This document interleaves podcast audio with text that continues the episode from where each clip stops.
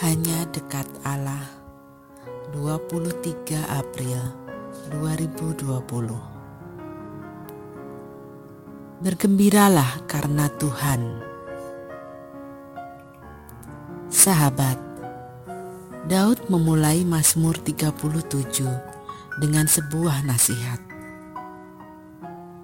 Jangan marah karena orang yang berbuat jahat Jangan iri hati kepada orang yang berbuat curang.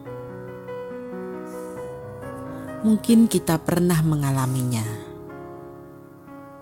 namun kelihatannya kita perlu sungguh-sungguh bertanya dalam diri: mengapa kita marah dan iri?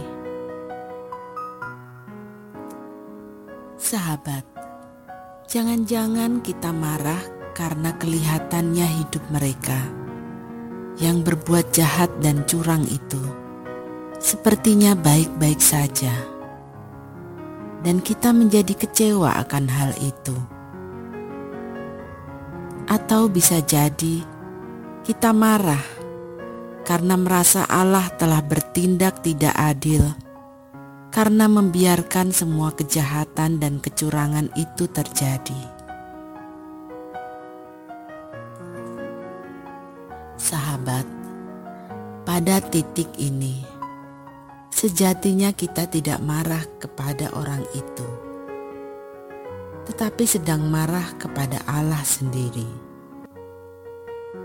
Kalau sudah begini, kita mesti hati-hati karena bisa jadi kemarahan kepada Allah membuat kita ikut-ikutan berlaku curang. Ketimbang marah dan iri yang hanya akan menyakiti hati sendiri.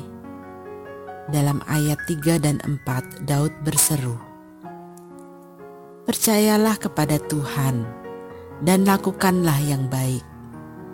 Diamlah di negeri dan berlakulah setia. Dan bergembiralah karena Tuhan, maka ia akan memberikan kepadamu apa yang diinginkan hatimu. Sahabat, percaya berarti mempercayakan diri kepada Allah. Dan itu seharusnya mewujud dalam perilaku sehari-hari. Melakukan yang baik bukan karena takut dihukum, tetapi karena menyadari bahwa kita memang umat Allah dan kita perlu mengembangkan sikap untuk senantiasa bergembira.